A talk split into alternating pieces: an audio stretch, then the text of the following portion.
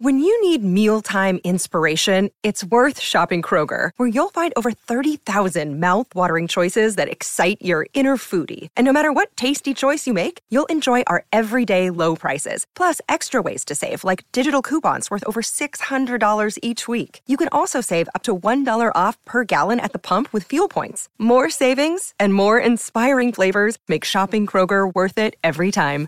Kroger, fresh for everyone. Fuel restrictions apply.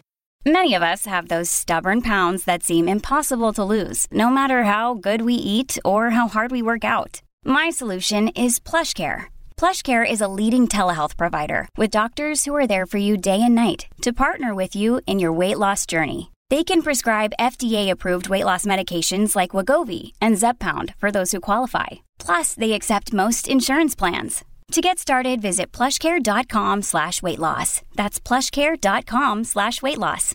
All right. Well, welcome back to the psychology of depression and anxiety. I am incredibly excited today because I have a guest for A, for the first time in a while. I haven't had any guests in a while. And B, somebody I've been wanting to talk to on here or on some form of content anyway for like over a year. And we're finally doing it. She goes by the Truth Doctor on social media. You might know her as Dr. Courtney Tracy. Courtney, welcome to the show. Thank you so much for having me, Scott. Absolutely. Before we have we have some awesome topics to get into today, but just really quick before we get into that, could you just give us a brief introduction for anyone who doesn't know your background? Of course, thank you. My name is Dr. Courtney Tracy. I'm a licensed clinical social worker and a doctor of clinical psychology. I'm licensed in California, specialize in borderline personality disorder and substance use disorders, and primarily my clinical work has been with co-occurring disorders in the levels of care from detox to intensive outpatient. Mm-hmm. So you and I could probably have like seven different topics we cover. Mm.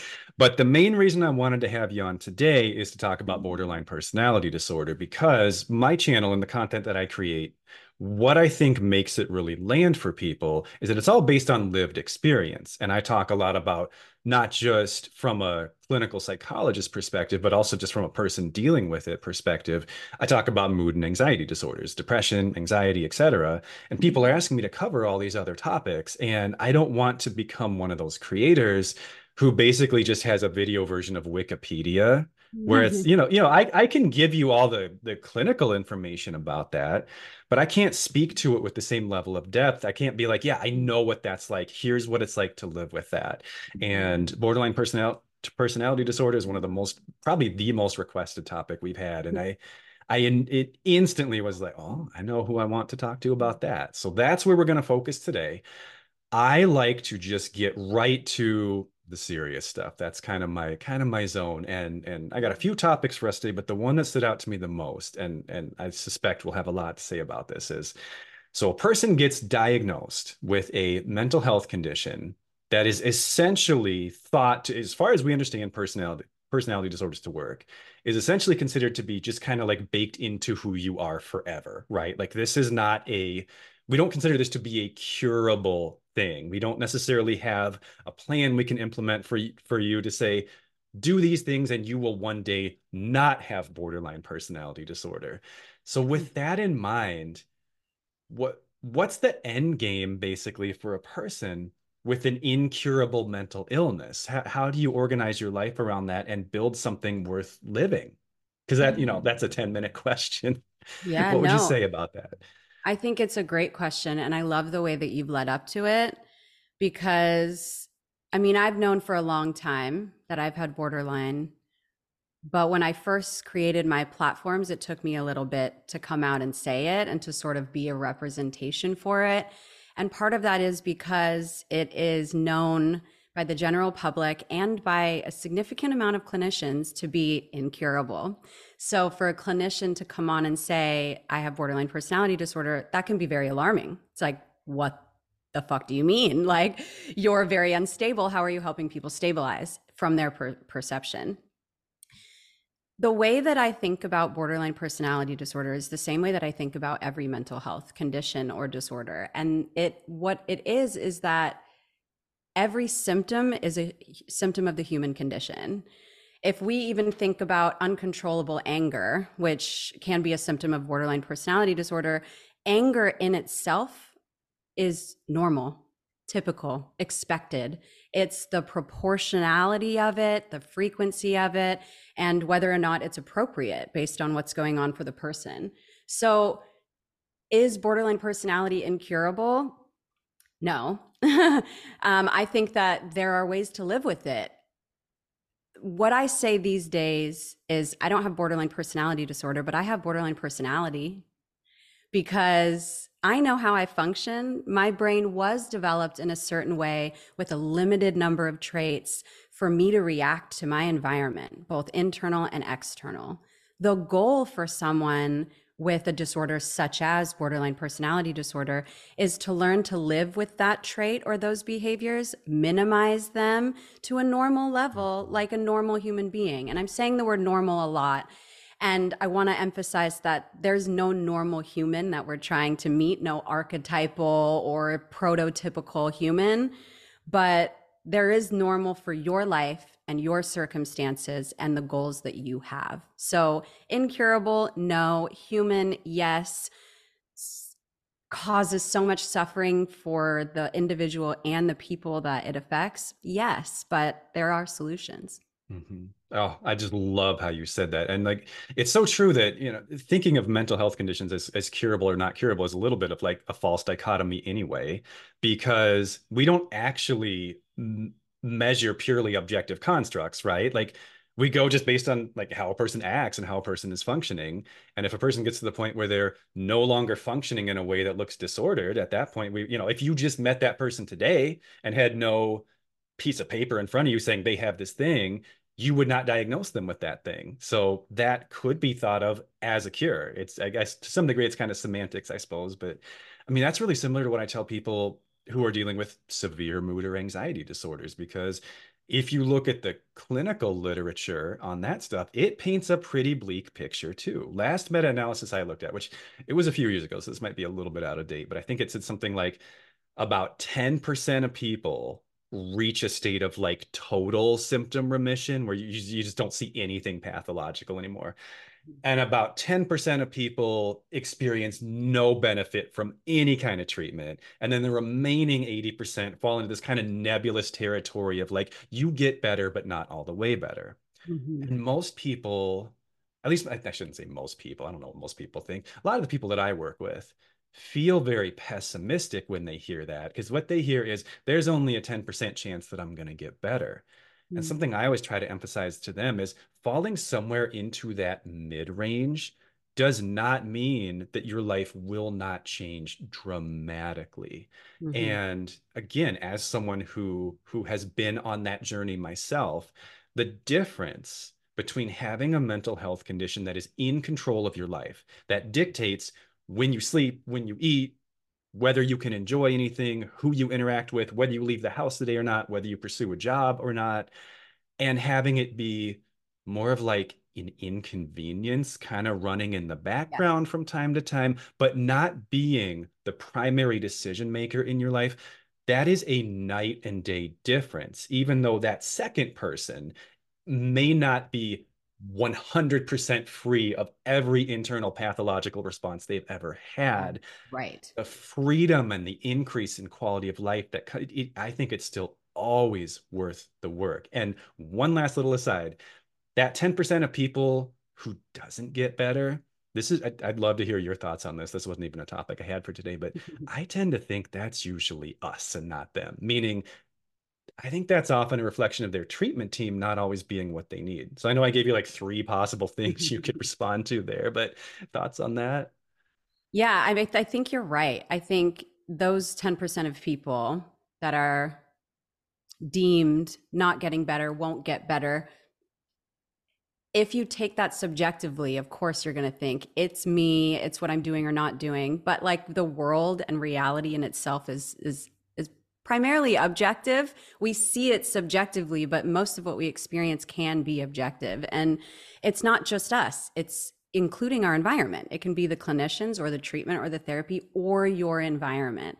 And I think, you know, as a social worker, if I think even on a macro level, super high in this country, parts parts of the country, systems within our country may have been a contributing factor to some of your symptoms, even if they're not the bullet pointed criteria under major depressive disorder, for example. Maybe it's low self esteem, and maybe low self esteem significantly led to the initial presentation of your depression, and you still experience low self esteem because we have horrible aesthetic and beauty marketing in this country. Mm-hmm.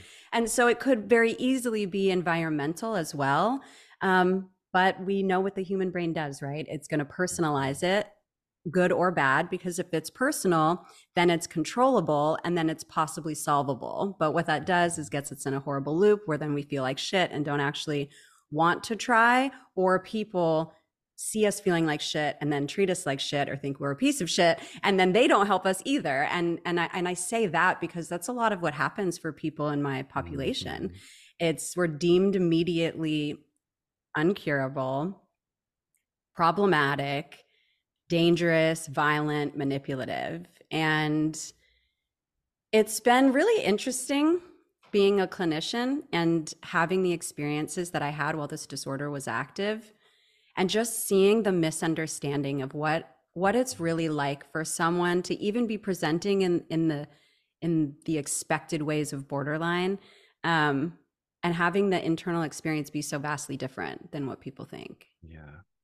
you know you mentioned that like when you first got on social media you didn't just immediately advertise like i have lived with this thing and that was my journey too. I didn't come right out and say like i am a psychologist who has depression and anxiety. I just i just started making content and i'd get a lot of comments from people saying like you seem to understand this better than any therapist i've ever worked with. And eventually i was like well there are reasons for that. Um but like yeah what you said about um like like I don't I think I don't think this was the word you use, but it's the word I hear a lot in the depression population is the idea of treatment resistant people, yeah. right?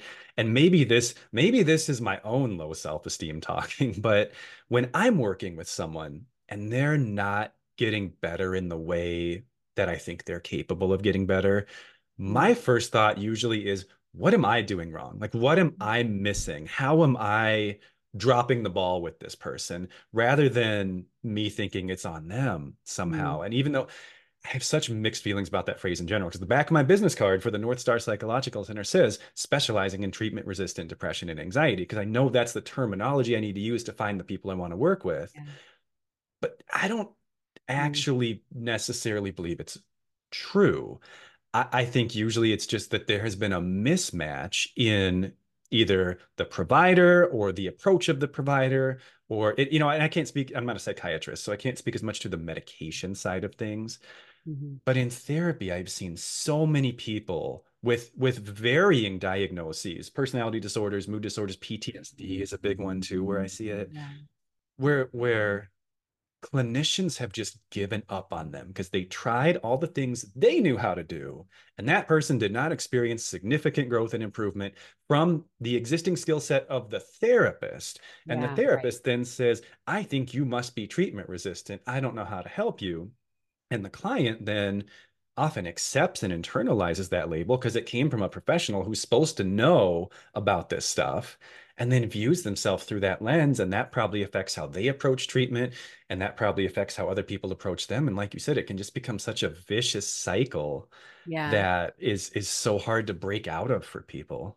Completely. And i think the term treatment resistant the resistant part immediately gets placed on the person. Exactly even if it's like medication and treatment resistant means that the brain isn't you know responding similar in, in the way that it's expected to for the medication. The person will still think it's me that's resistant because mm-hmm. we have to you know we have to place it onto ourselves in order mm-hmm. to care about it identify with it accept it.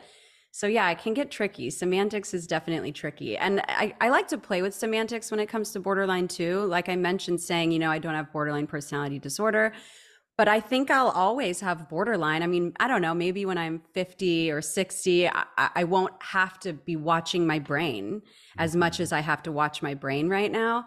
And, and yeah, I don't know. yeah no i love how you say that and it's like i'm kind of in the same boat where it, it it's not a major factor you know mental health is not a major factor in most of my life but i also know that's because of the way i've organized and arranged my life like i have so much structure and lifestyle in place that have gotten me to this point and I, i'm not going to test it. I assume right. that if i stop doing all those things i would go back to where i was before.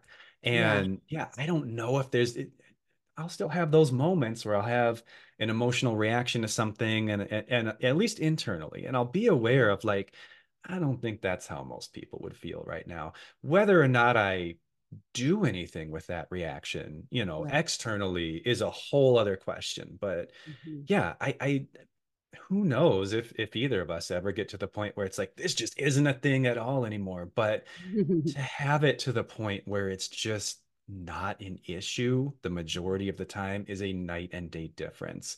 I am uh I'm jumping back in time like 10 minutes now, but mm-hmm. you said a word earlier that is definitely something I want to make sure we talk about today. And that word was manipulative. Mm-hmm. Because so often I think that is the perception of the not only the behavior, but even just the emotional reactions of a person probably with any personality disorder, but especially with borderline personality disorder, it's such a it's such a framework that like this person is manipulative. And one of the mm-hmm. questions I, I asked people to send in questions before we set this up, and people ask like, how can I I'm paraphrasing, but essentially, how can I get people to see that not all of my emotional reactions to things are me trying to manipulate them? And sometimes I'm just mad, or sometimes I'm just scared, and it's it's because that's how I'm actually mm-hmm. feeling about the things that are happening. I don't want anything other than to have it be acknowledged and validated.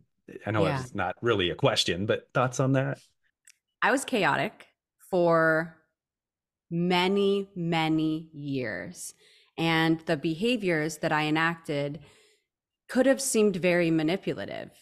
And I mean, I guess for reference for the listeners, I think I started experiencing borderline symptoms when I was like 13. I started working on my borderline symptoms 12 years ago at 22.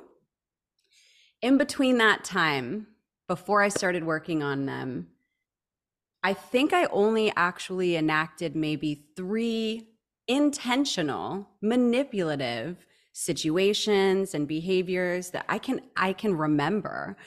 And and every other behavior was a response to my internal or external environment. There was no forethought, there was no planning, no intention. But what gets hard is that it's possible to be intentionally manipulative. Anybody can be.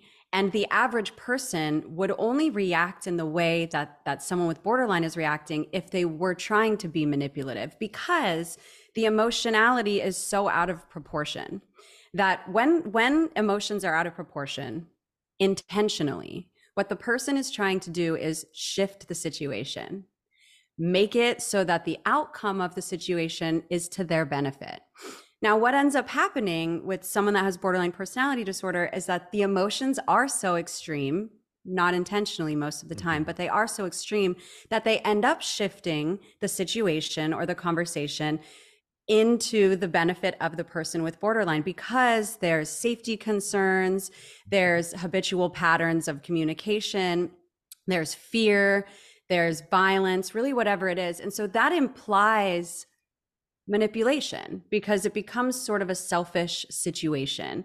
Now, what I think is really important to remember is for the person that's experiencing the borderline symptoms from the outside. So the person's reacting onto them, towards mm-hmm. them the person receiving is gonna is gonna experience manipulation they're gonna feel it. And they need to understand and have some nuanced capabilities to say let me take a moment and not assume that this is intentional. Mm-hmm. however i'm not i'm not someone that's sort of like a um what do people say these days? Like a sympathizer? I'm not a borderline like apologist or something? Yeah, yeah an yeah. apologist.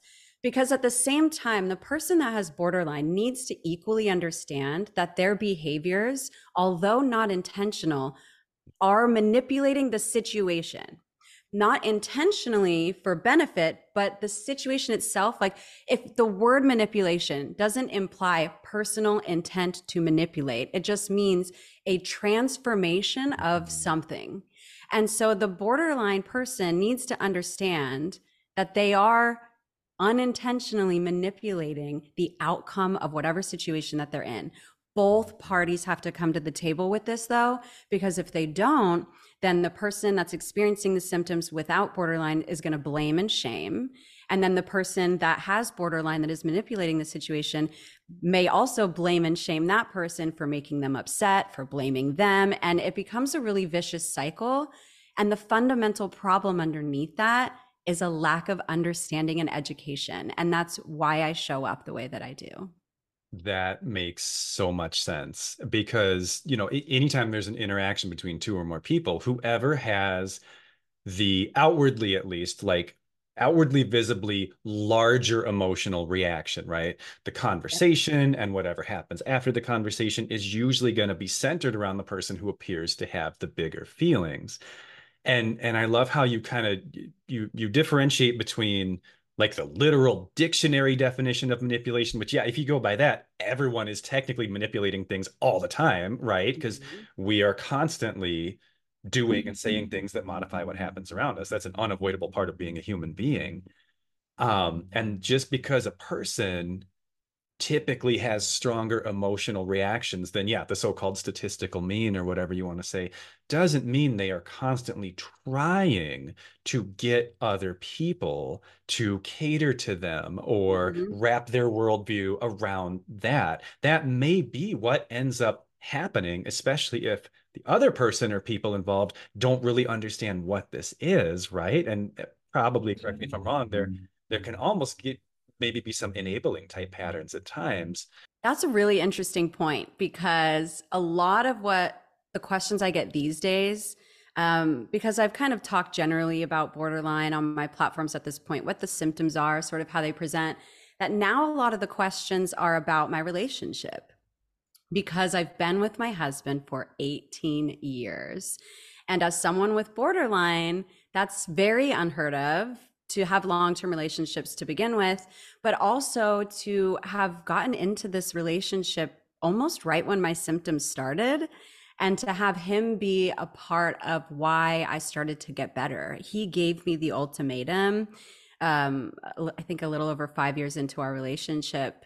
And I wrote about it in my book. So it'll be really interesting for people to read about next year. Um, but that's the main question I get is okay, like I, I think I've settled enough people's minds to where they're like, fine, you can be a therapist with borderline. I don't think that you're harming your clients. I get it. You seem stable. I'll accept that people with borderline can get better. However, I don't think that they can have healthy relationships. And I feel like you probably have a bad relationship with your husband and don't say it. Mm-hmm. And that's so far from the truth. But I think that what you mentioned is really important, sort of leading off of what I just said, which was that you have to have a mutual understanding. It has to be a mutual effort. And people tend to think that that's not the way it should be. Mm-hmm. But that is the way that it is. And I firmly stand on that because there are so many people suffering on this planet. There are so many people with diagnosed mental health conditions and disorders. And we are connective beings. We need to rely on other people. And sometimes the partner needs to accept the way that their partner functions and that it is their responsibility if they want to be with that person to not accept harm, abuse, or neglect, but to accept the condition and to accept that you are a part of that individual's environment. And if that individual is going to get better, you have to understand your part and how to do that. Mm-hmm. I feel like at the core, this is this is really like like the the framework and and the mindset you're describing it is is at its core the same as anyone who has a partner with any chronic health condition right? right which is that it is not your fault that this person has this thing you did not cause it you may unknowingly and unintentionally exacerbated at times, but at the end of the day, it's not your fault. However, it is still true. It is still yes. something this person has. It right. will at times affect what they can do, how they feel, how they respond to you and and we kind of have in in my household so I, i'm also i've been married for 16 years and we have two kids yeah we're all a little different but we're all a little different in unique ways it's it's not like we're a household of people with the exact same we each have our idiosyncrasies in our mm-hmm. responses and we've actually sort of developed at least I, I might be the only one who uses it consistently, but mm-hmm. we've sort of developed a um, almost like a mantra in our household of, you know, when someone responds in some certain way, remembering like this is their pathology.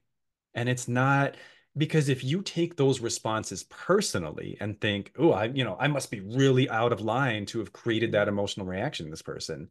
It's when you personalize it, then you unfortunately tend to get defensive or oh even or even aggressive at times and then it's you just poured gasoline on the fire and now this thing is just going to burn for a long long time and if yeah. you can just take that step back and say this is just something this person is dealing with this is just part of a chronic health condition that they have and i understand that it affects them sometimes and i'm not going to personalize that and and we're just going to work on it together. It's it's that's what you do if your partner had cancer right? Or a chronic pain anything anything chronic. It's it's the same rules right?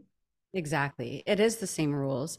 And i think it's important to also mention that there is no perfect partner and expecting either partner to be perfect someone with a mental health condition but even someone without is unreasonable and you know, this year, earlier this year, um, when I was pregnant with, or last year, there's not, can't be earlier this year. There's not very many days in it. right. Um, last year, 2023, um, I found out that an underlying condition beneath my borderline, and it really shook things up in my household because it made a lot of sense. People can really not tell when I'm a public figure. Most people on my platform doubt it, they doubt that it's accurate.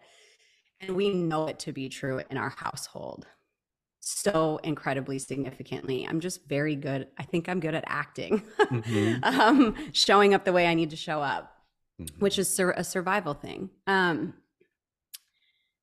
he, we hit some rocky months in the beginning of last year with accepting the conditions that I have, with learning how to work with them, with learning that they won't change, um, some of my sensitivity levels, some of my social inabilities in person, face to face.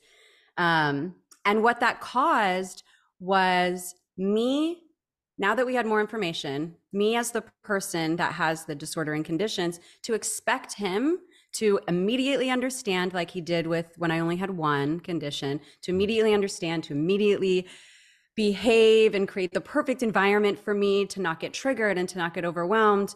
And we got into this sort of state where where we were sort of starting to divide for a little because it was so overwhelming and i was pregnant with morning sickness trying to open a business. It was really chaotic. And i actually hit a point personally where because he wasn't able to be as perfect as I needed him to be when I was seriously struggling, I started to experience suicidality. Mm. And it was very intense. I've had passive suicidality since I was 15. And I know this is something that you share and talk about on your platforms with your audiences. Um, so I think it's important to mention is that I, I felt very hopeless at the time and, a, and, and fast and the hopelessness came on in on i mean i was it was i was struggling but it was one day hopelessness helplessness massive argument with my husband. And i remember saying one specific thing to him. And i was writing my book at the time about the unconscious and he was helping me with a section about how humans always judge. We have to. It's how we survive.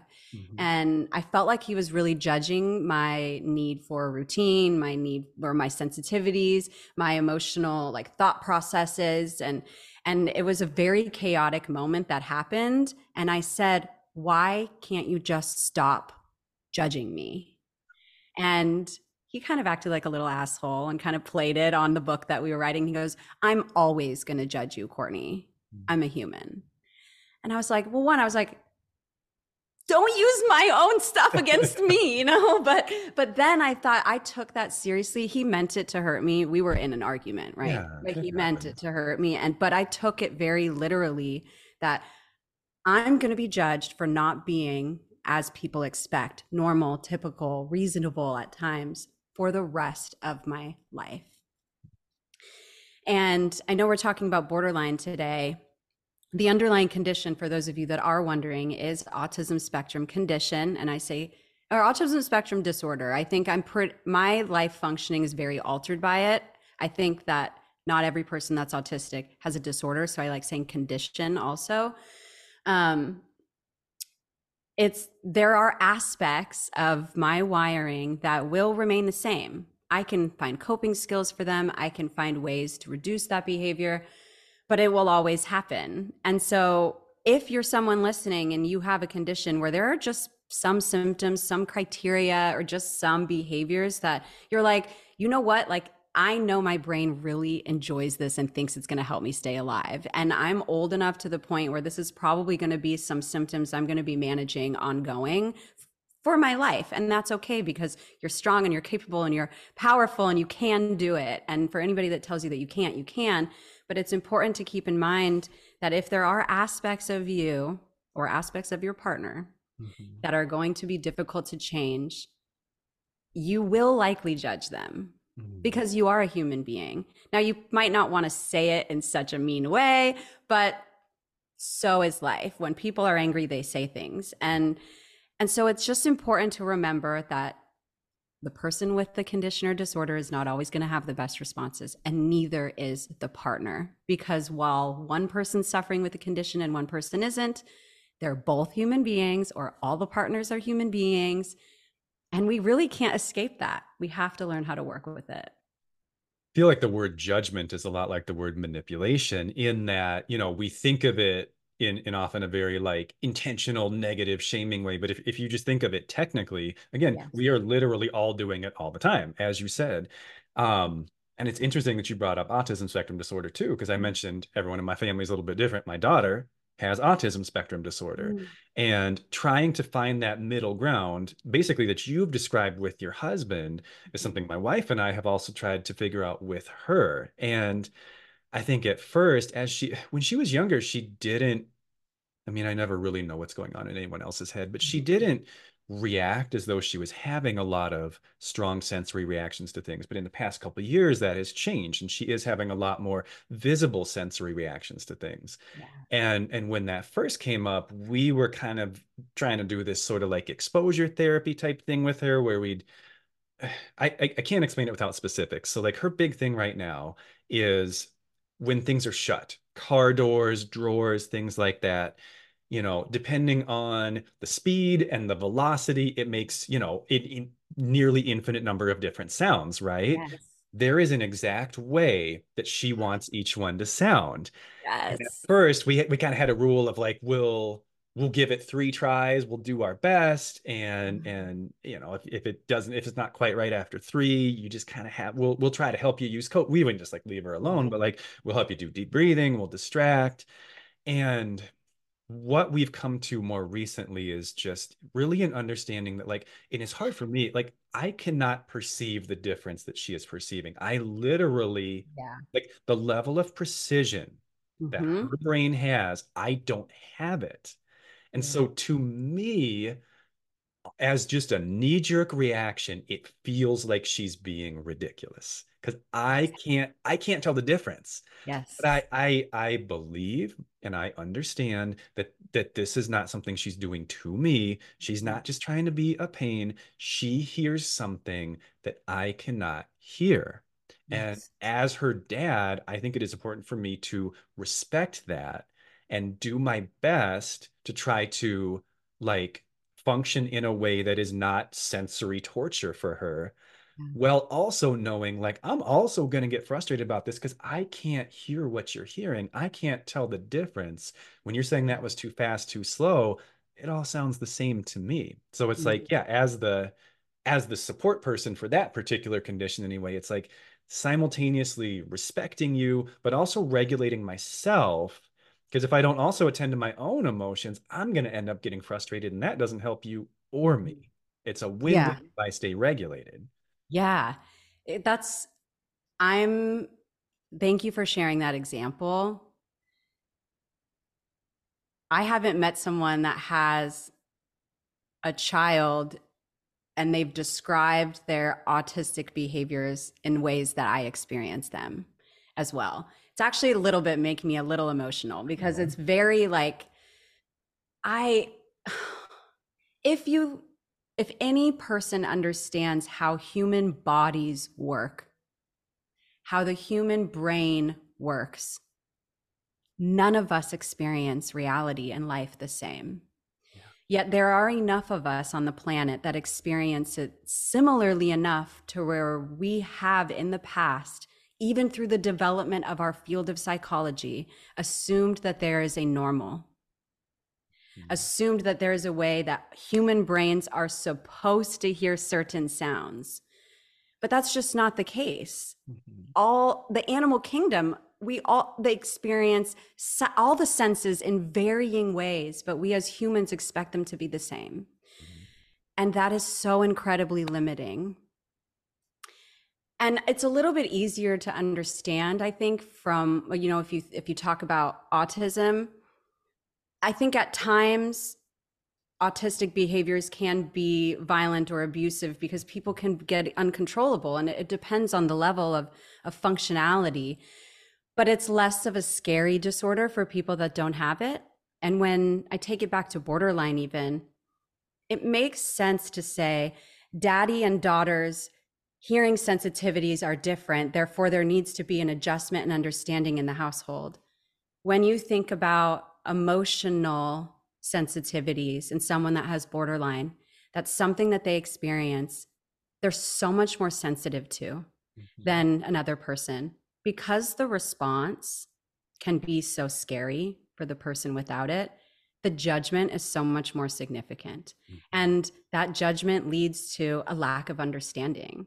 And I think that fundamentally, not understanding what you understand in your daughter and what I understand being someone that has borderline and what you understand being someone that has depression and anxiety, we understand it because we know that we are different Yeah. and or that we're perceived as different. The people who don't want to be different, that might not even have a disorder, the fact that they think that they're the normal, non different ones is why the judgment starts in the first place. We are all human beings and we all actually experience everything at some point. It's just, the, again, the proportionality, the frequency, and how much it makes us suffer. Mhm. Yeah, I think it again, it's like that core thing for all of these various conditions we're talking about autism, borderline, depression, anxiety. Something they all have in common, the manifestation, the, the the the subject matter is different, but something they all have in common is when this thing happens, what I feel is different than what you feel. And typically, Yes. like it's stronger, right? Whether that's Yeah. a sensory stimuli, a, a relational stimuli, a, a, a self-esteem thing, and and the core, like really just going back to what you said about, you know, what is both people's role in this interaction is both people need to understand Mm. you can feel something different than what I can feel. This does not feel the same to you as it does for me. Mhm. The person who doesn't have that reaction needs to understand that so that they can avoid personalizing it, but know that this reaction that this other person having is real.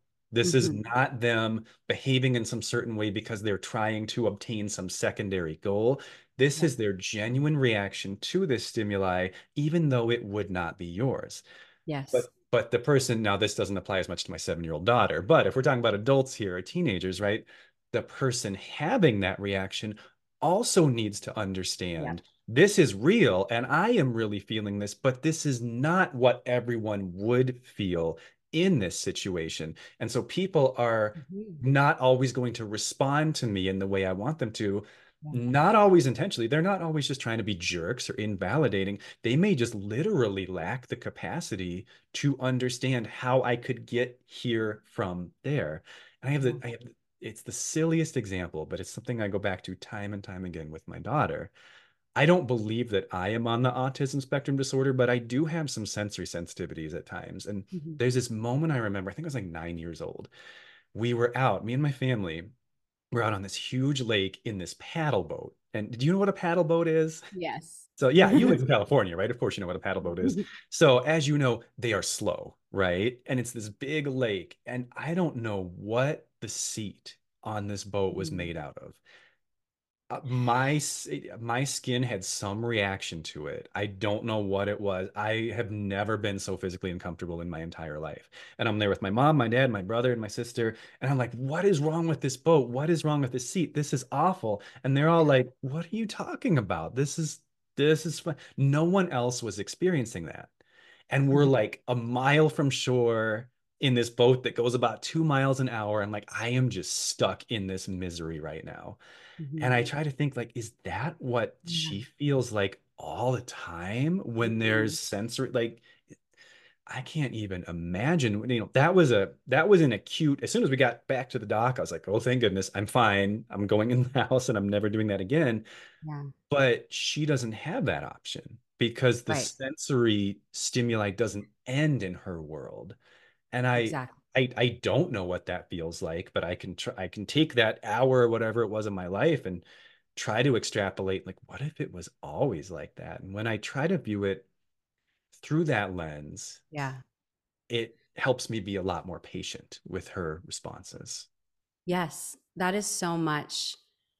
That's so much of it. It's just just understanding that you don't know it all and that you're judging only through what you do know and that it's limited. Mhm. Every person on the planet, if they thought that way, considering everything that's going on in the world, there'd be a lot less death, a lot less violence, and a lot more connection.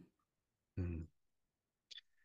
One last, uh, I know we're getting close to our to our end of time here, and you've probably already given a couple examples of this, but one other question I really wanted to make sure we got to was what some of the biggest turning points or game changers have been for you on your journey from getting to this place where this, at- to use your own words, where things were very chaotic for you, to a point in life now where like th- this is very well controlled and you're you're pursuing your goals and you know you have your professional goals and and you have a child and a healthy marriage maybe tell me like i know this could be an entire hour but like tell me about a couple of the really big turning points where you felt things going in that direction Thank you for asking that. Yeah. Um, well, people say ultimatums don't work. It worked for me. Um, one of the the first turning point for me was right before I actually got diagnosed, but I was I had it. I had it. yeah It's very very obvious. Um, it was an uh, ultimatum from my husband where he said change or I'll leave you. And one thing to say about that though is that he was saying it for me. Mhm. Like he would have left me for me. And that's so heartbreaking actually. It makes me emotional to think about, but like he he he would have just dealt with the hurt that I caused him his whole life probably. And the only reason that he threatened me um was because he didn't want me to be hurting myself anymore. And that's just fucking brilliant, I think. I mean, it's just he's so incredible.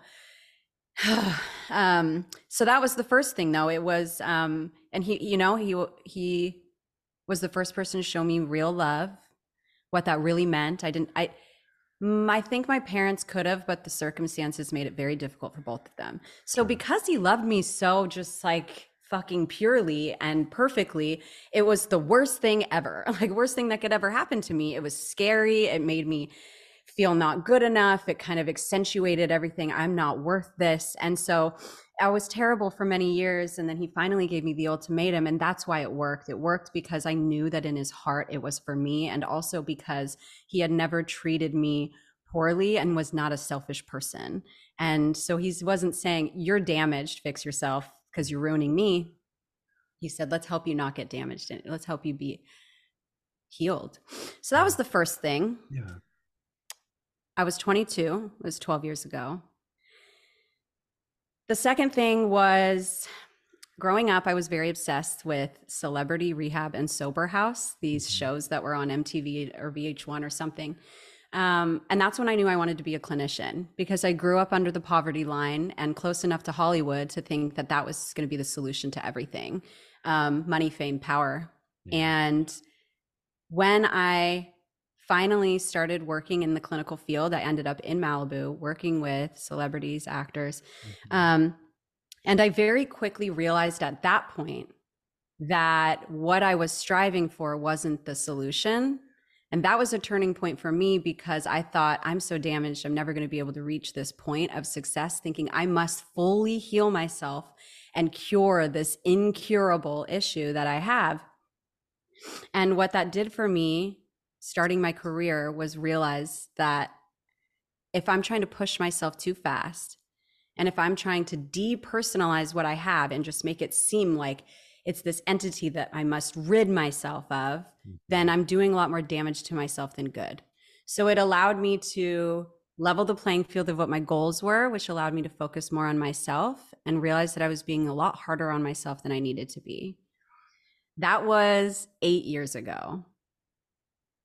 I didn't have any other turning points until last year. Mm. And my final turning point was getting that underlying diagnosis and realizing that I spent the majority of my life identifying with a disorder that I fundamentally know is caused by other things. You're not born with borderline, it doesn't come and sit on your shoulder one day. It's developed from something. And once, and I knew that. But once I really knew and could fully conceptualize that I developed these personality traits because of how insufferable my life was Mhm. interpersonally, sensorily for so long, I was able to realize that I'm not these things. I am not someone with borderline personality disorder. I am a human being that has personality traits as a result of my life, and the label for that is borderline. Now, I knew that clinically and intellectually and empathetically for my clients. And, but I felt it. Yeah. I felt it this year. And although I have not met the criteria, five out of nine, five out of nine criteria for a while, I think the symptoms I do still experience, lack of sense of self is one of the big ones. Um, that sort of fell away a little bit because I was able to realize that that kind of part of the reason for my lack of sense of self is this other thing Yeah. and not just borderline. I mean, they're both developmental. Mhm. So I think if I'm summarizing those three things, the first one is someone that actually gave a fucking shit about me enough to almost leave me.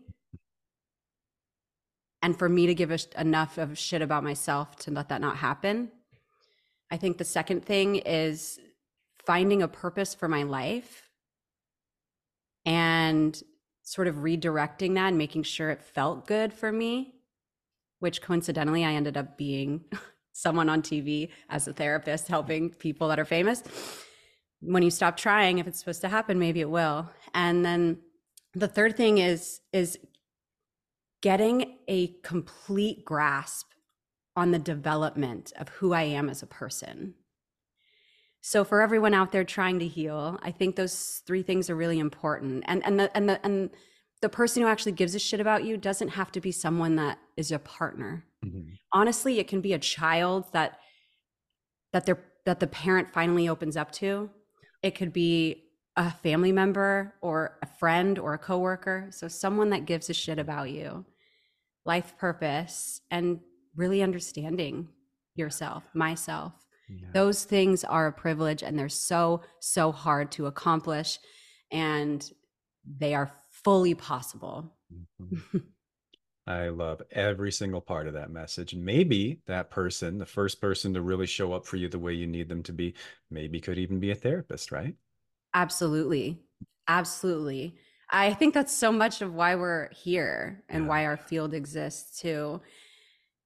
I would love to be out of a job because human beings communicated well in their house and treated each other well in their family, mm-hmm. and that schools taught us how the hell we function so that we could make better choices for ourselves instead of being manipulated by the society that we live in. Absolutely. Well, I think we should probably wrap it up there for today. But really quick, before I let you go, would you mind saying a little bit about where people can find you if they want to hear more of what you have to say? Yeah, absolutely. So you can learn more about me on my website, thetruthdoctor.com, and on YouTube, TikTok, and Instagram. My handle is the period truth period doctor. And if you Google me, there's a bunch of stuff on there too. and when's your book coming out? Or is it out already? My book, I just finished the manuscript. Okay. So we are not releasing it this year because okay. it is such a wonderful election year. um, we're going to release it in March of 2025. Got it. So people should later this year maybe keep an eye out for pre-order links, perhaps. Yeah, thank you for helping me. Yeah, sometime in the summer, May or June, there'll probably be a pre-order campaign, um, and that's actually really exciting. If you've liked the way I've spoken or my perspective on things, um, if you do pre-order the book, you're gonna get personal access to me, which is pretty cool. Most people don't get that, so stay tuned. All right, Courtney, thank you so much for making time for this today. And I will talk to you soon. All right. Yeah. Thank you, Scott.